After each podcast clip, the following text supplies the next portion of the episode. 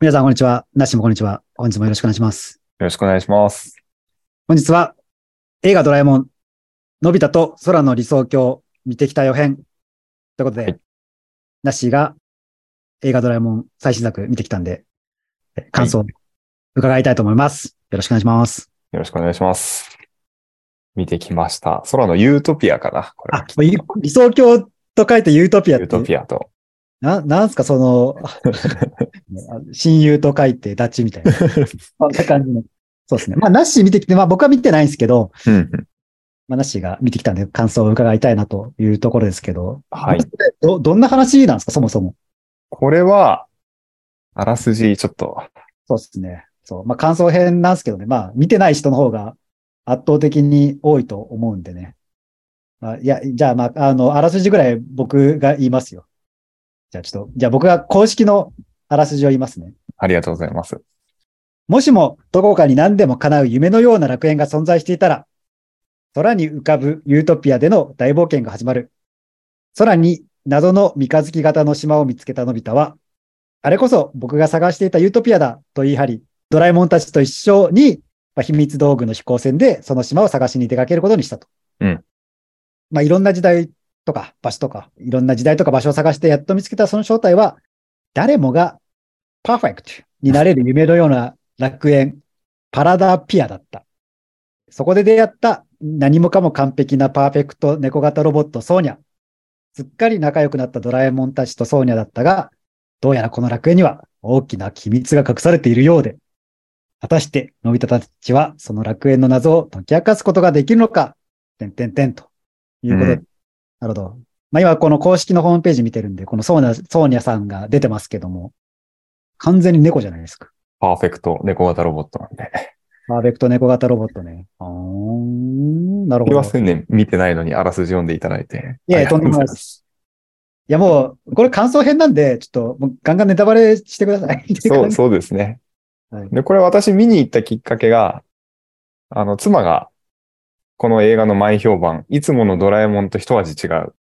大人も感動で涙する。というふうに聞いて、もうじゃあ、行ってみようかって。で別に私ドラえもん映画ファンではないんですよ。追ってない。毎回見てね、好きで、それで今年のは良かったねって、そういう楽しみ方してる方いると思うんですけど、私は全然、小さい頃に、私が見たのはアラビアンナイトとか、うんブリキのホニャホニャとか、そういうのがかすかな記憶で残ってるぐらいで、うんドラえもん映画には詳しくないんですが、まあそういううん別にドラえもん映画ファンではないおじさんが見てきた感想っていうところですね。大丈夫ですか？世の中にあの、熱いドラえもんファンの大きいお友達がいっぱいいますよ。いやいやいや、もちろん素晴らしい点ありましたからね。で、どどうでした？見てみて。はい。あの、いい点をね、3つ挙げてきました。そんなに出るんですか？すごいですね。まず1つ目が、はい動きですね。アニメとしての人の動きとうん。道具の細かい動き。うん。これがもうね、一つ一つ、懐かしさもあるし、懐かしさ抜きでも可愛いしね、もう美しいなって結構思えるレベルのうん。動きだったんじゃないかなと。思いましたね。結構ね、メカっぽい動きがうん。出てくる映画テーマだったんですけど、ユートピア、機械仕掛け的なところもあってう、んよかったですね。今回だから飛行機が結構メインの道具になりそうな感じです。そうそうなんです、そうなんです。あの、テーマが飛行機は道具のテーマであるんですよね。うんその舞台ユートピア、うん。道具のテーマ飛行機、うんあと裏のテーマ自由みたいな、そういう、おーそのつながりも本当にね、綺麗でね、うん。裏テーマ自由。なるほど。後で聞きま自由はあるんじゃないかな。うん。思いますね。二つ目が、あの、脚本構造。さっきもちょっと出てましたね。タイムワープうん。があるプロットなんですね。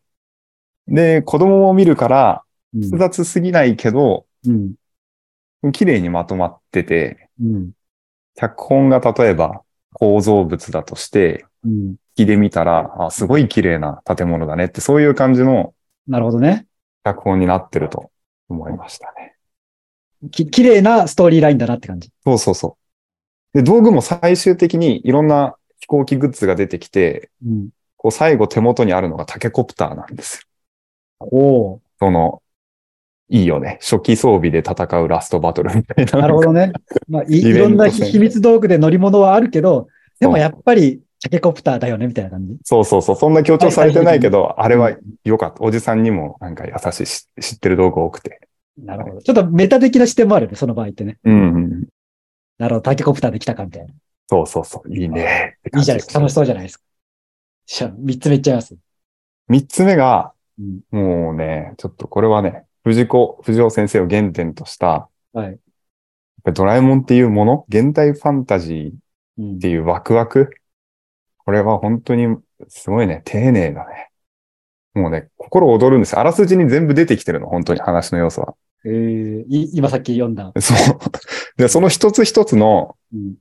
細かいイメージうん。っていうの、なんか、アートボードとか書くのかなわからないけど、うん、こういう、ユートピアの世界はこういう世界だよねって、はい道がこういう感じになってて、はいはい。ユートピアの学校はこういう授業やってるよね、みたいな。うん。なそういうひ一つ一つの想像の部分のアイデアが、ああ、なるほどやね。っぱりね、素敵なんだよね。本当にワクワクする大人の私でも。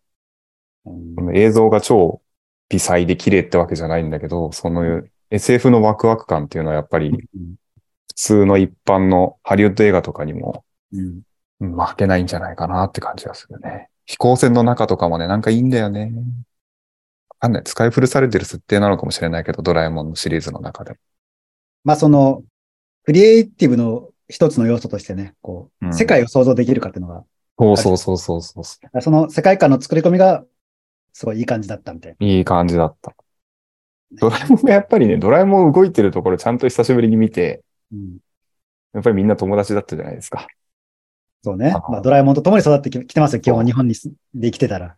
彼がポケットをまさぐる姿がなんかね、良くてね、うんあ、懐かしいなってまた会えたねって感じが。っていう、私の小さい時とは全然違う声優さんなんだけど、全く違和感なく。完全にお思い出補正が入ってるじゃないですか。うん。いや、入るよ。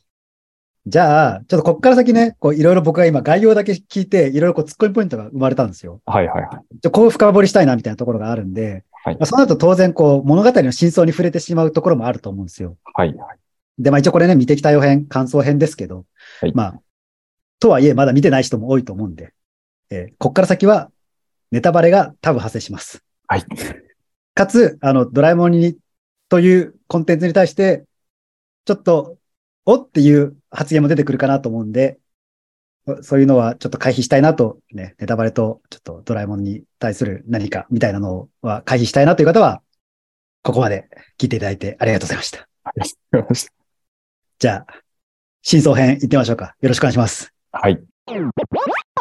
真相編、まあテーマの部分とうんか、なり食い込んできて、ちょ、ちょっと質問していいですか？はいはいはい。いや、もう、いや、もう、ガツンとね、い行きたいんですけど、まあ、なんかいろいろ登場人物があって、なんかまあ、複数のね、なんか、ハンナちゃんとか、マリンバ、マリンバとか、うんパラダピアの学校の先生とか、まあ、いろいろこう紹介されてますけど、うん。うん。要は、オチは、この、まあ、オチっていうか、その、物語にはドラマが必要じゃないですか。はい。で、そのドラマを生み出すのが、この、パラダピアの秘密なわけじゃないですか。そうですね。それが何かっていうところなんですけど、まずはその完璧超人ロボットのソーニャ。はい。何が完璧なんですか、そんなに？で、ソーヤはうん、あの、性格もいいし、うん。能力も優秀だしっていうところ何で、ドドラえもんみたいに二等身じゃなくて、二等身じゃない。スマートだしね。四四等身が完璧だって？まあまあ、それもね、ビジュアルもね。まあ、メタイミスとソーニャは最後まで仲間だと思うんですよ。そうです、そうです。ゲストキャラクターです。これは最後までいいいいやつなはずですよ。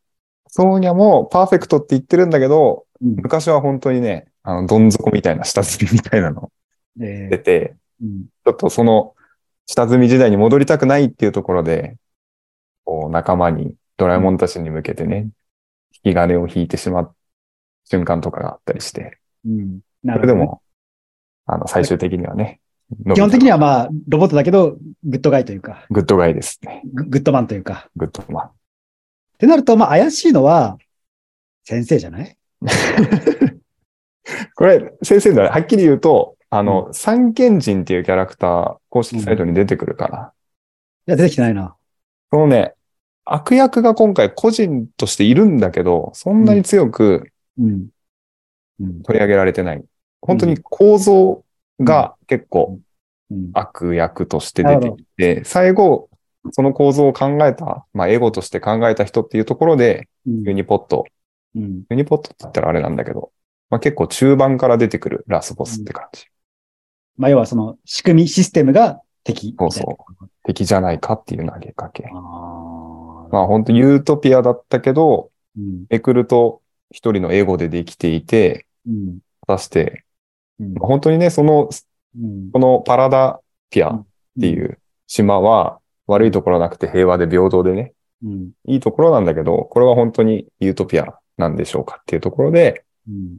なんかあれですね、あの、1900年中、なんか、ご1950年代の共産主義みたいな感じです。そうそうそうそう。1989みたいなところも あると思いますね。みんな平等で、みたいなね。そうそうそう。い今一番新しい 主義みたいな。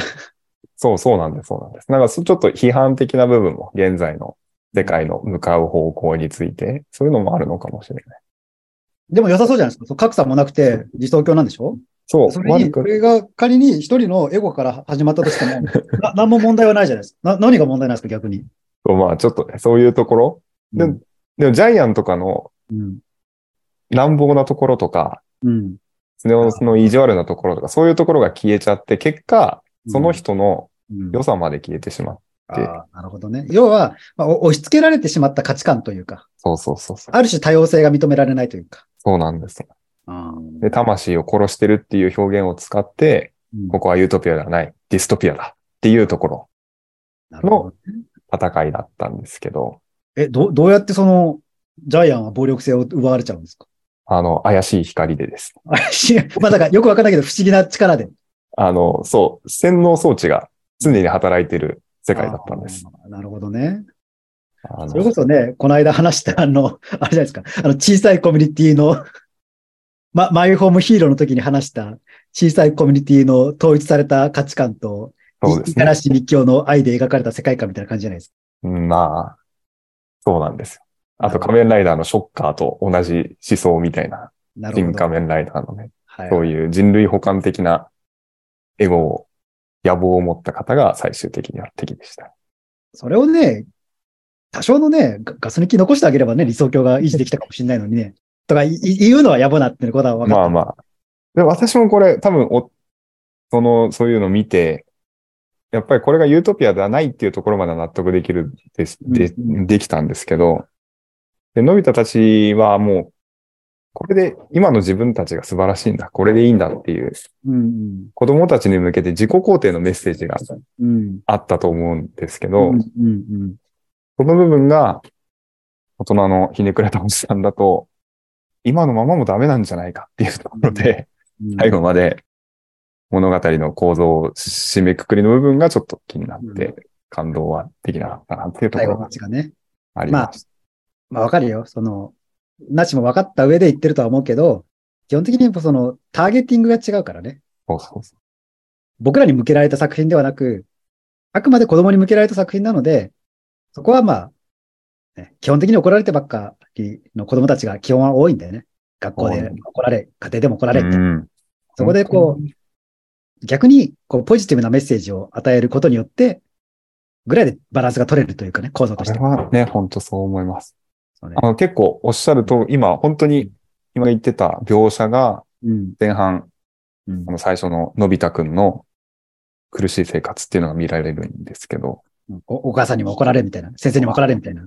久しぶりに見て、ちゃんとのび太に感情移入すると、あの生活はきついよ。のドラえもんいても、や やべえなって思う。本当に、どの自分の属している社会、どこからもうん怒られるっていうか。でもそこでこうもう一人の自分のこう、ゴーストが囁くんじゃないですか。いやでもそれはおお前の態度から生まれてないみたいな。結局は自分のせいなんじゃんみたいなゴーストが囁かれるんじゃないですか。そうね。ゴーストはね。でのび太頑張ってるが、なるほどね。偉いなって。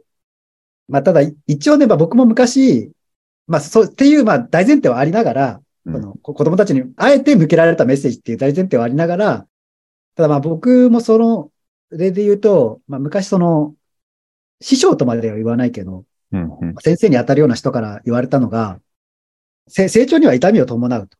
うん。なんでかっていうと、その成長するためには、自己否定から始まらなきゃいけないって言われて。うん。うん。要はな何か今の自分ができないことをできるようにするためには、今のままじゃダメだっていう自己否定をしないと、その、その、何、理想とする自分に向かうエネルギーが生まれないみたいなあ話をされて、あ、そっかって。だから成長するって辛いんだなって。うん、なるほどね。常にこう自分を否定しなきゃいけない。なんで俺はこんなこともできないんだ。うん。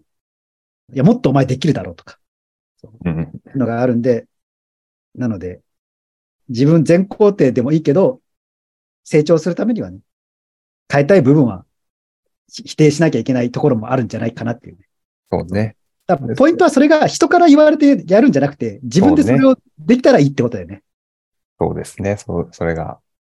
でなんかそれをちょっと混ぜても、子供たちには、うん。でもそんな、バランスね。そう、研究してないんで何とも言えないですけど。いや、その脚本かけて言われたら難しいなとは思うけどね。でも本当に脚本綺麗でね、いい脚本でしたよ。だから、自己肯定感はありながら、その伸ばしたい部分は否定する。で、うん改善していくぐらいな感じで。そうね。まあ、ドラえもん関係ないけどね、その教教育と、うんうんうんあの、せ成長という意味では大事なのかなって気は しますよね。思います。いや、僕もちょっと話題は変わっちゃうんですけど、あの、公式サイト見てて、なんかあの、のび太があのゼロ戦に乗ってる時のような格好をしてるんですよ。っ てそうね。ことはこれはもうドッグファイトが行われるってことですか？ドッグファイトありましたね。ありました。だ大丈夫？こんなあの、軍歌の足音が聞こえてくるじゃないですか。まあかなり、かなり。これはあの小型飛行機っていう、しょうがないよね。存在が、うんあの、あ軍、軍をルーツとするものだから。そうね。そうね。小型飛行機はまあ確かに人を乗せて運ぶもんじゃないしね。誰、誰か攻撃するためのものですからね。綺麗でした。飛行船も良かったし、あのちっちゃい飛行機のグッズも本当に欲しいなって思う。うん可愛い道具でしたね。えそれはタイムツェッペリンとはまた違うやつ？タイムツェッペリンが一番大きい飛行船で、ああ、なるほど。まあ、ぼ母艦みたいな感じ。そうそう。それになんかちょっとね、おまけみたいな感じでついてきて、大丈夫宇宙戦艦ヤマトの音が聞こえてきますけど。変身スーツみたいな感じでそれに乗れるんですよ。あ、すごい。ちちょワクワワクワクポイントです。ワクワクポイント。あとはなんかさっき言ってたあの、その、自由のところはどうなんですか？自由の部分は、はっきり自由っていうものがテーマで描かれることはないけど、その個人が圧政されていくっていう部分うん、うん、なるほど。でのディストピアっていうところうん、の部分で自由がやっぱり浮き彫りになってくる。自分の心の自由のあり方っていうところでテーマにあるのかな。そのテーマの並び方すごい綺麗だなと思って、ユートピアっていう舞台、合気系の道具のうん、今回のテーマで、うん、で、心のあり方の自由をっていうのは、うん。よく考えられてるようなって感じが。あ、何年ぶりのドドラえもんだったんですか？かなり私はドラえもん映画見てないからな。クレヨンしんちゃんとかはなんか時々大人帝国とかうん話題になって見てたんですけど、ドラえもん本当に子供のドラえもん映画は家の中にあったドラえもん映画ビデオテープ以来か僕ちなみに最後のドラえもんが、南極カチコチ大冒険ですよ。な。あ、結構最近じゃないですか。2017年。ほうほうほうほでこれも同じように、事前の触れ込みがあったんですよ。いや、今回のドラえもんやばいみたう。いな。なるほど。で、それはどうやばいかって言ったら、なんかドラえもんかけるクトゥルフ神話だみたいな感じで。あ、やばいやばいみたいな。そう。で、た、確かに見たら、ドラえもんかけるクトゥルフ神話だったんですよ。そういやだ、だったんですけど、だったんですけど、うんさっき言ったそのターゲティングの問題で、うん。もう、もう本当に、いや、これだ誰も悪くないですよ。強いては僕は悪いんですよ。僕は悪いんですけど、あ、これは僕に作られた作品ではないなって思いまし思っちゃったんですよ。うんそうね。私もそういうことなんだ。やっぱりあの、何十年か前の僕に対して作られた作品だなって感じで、その悲しさはありましたよね。うん。まあ、そ、それはそうやわなっていう。すべての映画にはタ,、ーゲティングがあるんでね。なんか他に言いそびれたことがありますか？あとね、今日、出来すぎくんがね、うん。話の最初スイッチになるんですけど、うんうんうんうん。やっぱり誘われてなくて、かわいそうじゃん。それは、その可愛そさはうん。話題になりました。私たちの小さいコミュニティの中で。あの流れで出来すぎくんいないのは本当ちょっとかわいそなんかナチュラルにハブられててかわいそうだよね。う。うん、ナチュハブですね。そう、だからその、そこに対してこう、誰も罪悪感をえ 抱いてないナチュラルスターじゃないですか。そうね。そう。でもほら、デスキ、出来すぎくんがいるとさ、のび太が活躍しないんじゃないですか。そうね。また何か違うドラマになっていっちゃいそうだかでもなんか、公式サイトで見見て、こうなんか、名場面みたいなところでこう流れてますけど、うんうん。作画よ良さそうですね。作画いいよ、すごいね。でもあれですか、あの、声優さん変わって初めてのドラえもんじゃないですか、もしかしたら。そうかも。特に映画ではアニメで変わってて、うん、違和感とか思ってた時代ありますけど、まあ時間も経ってるし、あと映画の作り込みのきっとうんきめ細やかさで全然、いつものみんなでした、私にとって。え、このマリンバとハンナと未来デパートの配達員はどうか、どう出てくるんですか？そんな絡んでこないかな。まあ、マリンバは秘密を暴こうとする人みたいな。マリンバとその女の子が、うん。女の子は自分が被害者だっていうふうに、うん。怪しい光をこううまくたまたますり抜けて気づいてる子で、うん。あそれが女の子の方で。で、マリンバさんは、うん。その子に雇われたうん。ナイスガイバウンティーハンターみたいな人。いいっすね。いいキャラじゃないですか。いいキャラ。で、まあ、未来デパートの配達員はなんかまあ、ゲスト俳優のための、ちょっとちょい、ちょいキャラみたいな。な上手でしたよ、あの、山里里さん。ううんん、上手でした。労働力の後が、み、なんか、あ、これすごい練習したんじゃないかなって感じがする。いや、もうここまで聞いたら、まああと予予告編見たら全て保管できるんじゃないかな。そうね。いい感じですね。こんなところですかね。はい。じゃあまとめますかね。はい。じゃあまとめとしては、まあ確かに、大人になってしまった今、刺さらない人がいるかもしれないけれども、まあとはいえ、ドラえもんの良さもしっかりある作品で、うん。まあきっとドラえもんっていうのは、まあ大人になってから見るのもいいんだろうけど、まあそれ以上に、まあ自分の子供とか、うん。子供がいなかったら甥っ子姪っ子たちと一緒に行くのが一番いいんじゃないですかね。いいんじゃないですかね。うん本当見て損はないと思います。ドラマ映画ずっと離れてる人でも、その私と同じ感動の部分はあった、あると思うので、そうね。まとめきれないですが、でドラえもんはいいよね、最高だよねって感じがします。もう昔の友達、ドラえもんって感じ。まあ安心して見れますよね。うん。でも俺は子供の時のドラえもんはな怖くて見れなかったな。怖いよね、確かに子供から。そう。でも今はそんなことないんじゃないですか？まあ、ちょっとね、グロい部分は昔の方が、いや、だってめちゃめちゃ怖かったもん。なんか、なんかい異世界に行くじゃないですか、基本的にう。んうん異世界の人たちがなんか現実世界に影響を及ぼす作品とかあって、ああ、あの、お母さんとか変わっちゃう系の、そうそうそうそういうのあれ怖いよね、子供の時は。なんかよ妖怪が現実世界にも現れてみたいな。うんもうやめ、ややめてくれよと思って。あの、ホラー作品の中から本当にお化けが出てきてた感感じやん。はいはい。だからなんか、ああいうホラー要素は強めだったじゃないですか、映画って。そうね。そうあれがなんかもう日常に慣れてしまった、あの、子供の僕には辛かったですね。あやめてくれ。愛と希望のテーマの前にね、下準備のトラウマたっぷりのっていうもんね、その、そうですね豆腐をまずはプレゼントっていう。でもどう今回もう一番そういう要素もちょっとあるじゃないですか。ホラー要素も、ミステリー要素も。まあでも大丈夫そ大丈夫そうです。そのあたり多分異質でかなり今の子供たちを信じて、そのう。うん直接的な怖さじゃなくて、うんなんだこの変な違和感は、みたいな。うんそういう恐怖感を音楽も含めて演出していってたと思いますね。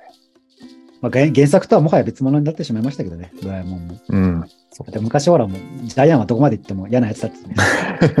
どどんどんもう、どんどんジャイアンが年も重ねてないのに丸くなっていってる。中身が。っていうのはあります。映画版の人格ですからね。はい。わかりました。じゃあ、そんな感じで、えーおすすめですというところでいいですかね。はい。じゃあ皆さんぜひ、あの、オチを知った上で見に行くのもおおつなもんだと思うんで、ぜひ久しぶりにドラえもん見てはいかがでしょうかということで、はい。いいですかね。ありがとうございました。皆さん。はいじゃあ本日もありがとうございました。ありがとうございました。